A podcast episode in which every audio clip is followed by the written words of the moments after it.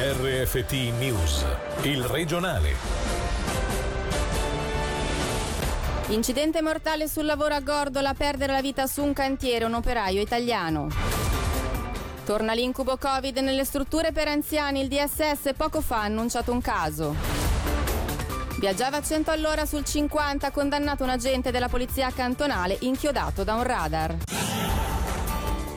Buonasera dalla redazione. In apertura l'incidente sul lavoro costato la vita ad un operaio. Il dramma si è verificato questa mattina in un cantiere di Gordola.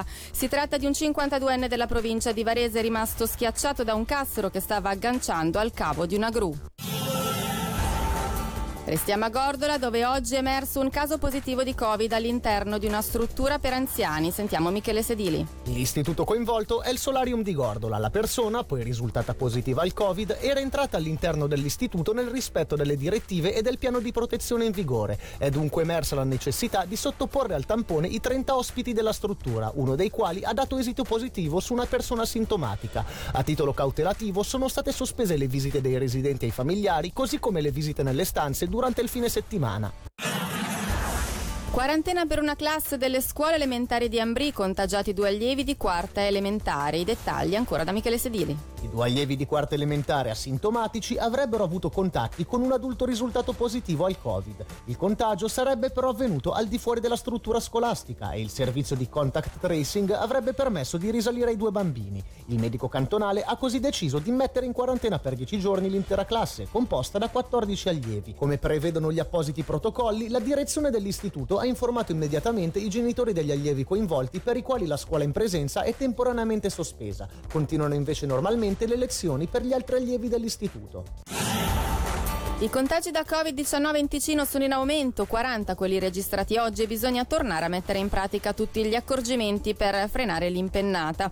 Regole che valgono anche sui cantieri richiamati dalla sezione ticinese della Società Svizzera Impresari Costruttori. Al direttore Nicola Bagnovini, Angelo Chiello ha chiesto di ricordare quali sono le situazioni più rischiose.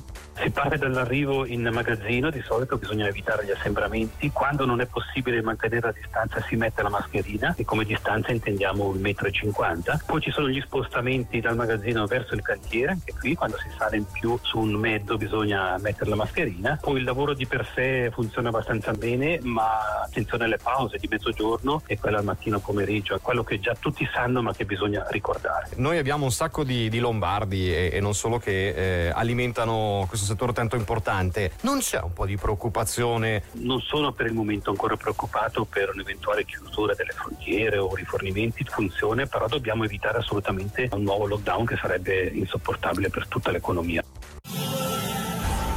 12 mesi con la condizionale, la pena inflitta all'agente della cantonale che a giugno 2019 viaggiava a 100 all'ora sul 50. L'agente è stato inchiodato da un radar, ma si è difeso dicendo che si trattava di un'urgenza. Per i dettagli Michele Sedili. Si trovava a Montagnola con il collega di pattuglia quando è arrivata la richiesta di intervenire con urgenza per un incidente a Mezzovico. Luci blu accese e si è precipitato verso il luogo del sinistro, ma dopo poche centinaia di metri è incappato nel flash di un controllo radar. Come riporta Tio, era una velocità di 102 km orari sul limite di 50 e il giovane agente, classe 1992, è comparso oggi di fronte al giudice Mauro Ermani. Nel suo caso avrebbe potuto raggiungere un massimo di 80 all'ora, ma l'informazione giunta era di uno scooterista a terra e l'agente ha deciso di accelerare. Arrivato ha trovato i soccorritori già sul posto. Il giudice Ermani ha sottolineato come le direttive non facciano eccezioni per queste situazioni, aggiungendo che se davvero pensava ci fosse una vita in pericolo avrebbe dovuto informarsi presso la centrale. Il caso si chiude con una condanna di 12 mesi con la condizionale e la possibile revoca della patente di guida. Maria Galliani, legale dell'agente, ha già annunciato che farà ricorso. Dal 14 al 18 ottobre torna il Film Festival per i diritti umani, che quest'anno con una nuova formula vuole dare spazio a una cinematografia che spesso viene inserita solo in una piccola nicchia.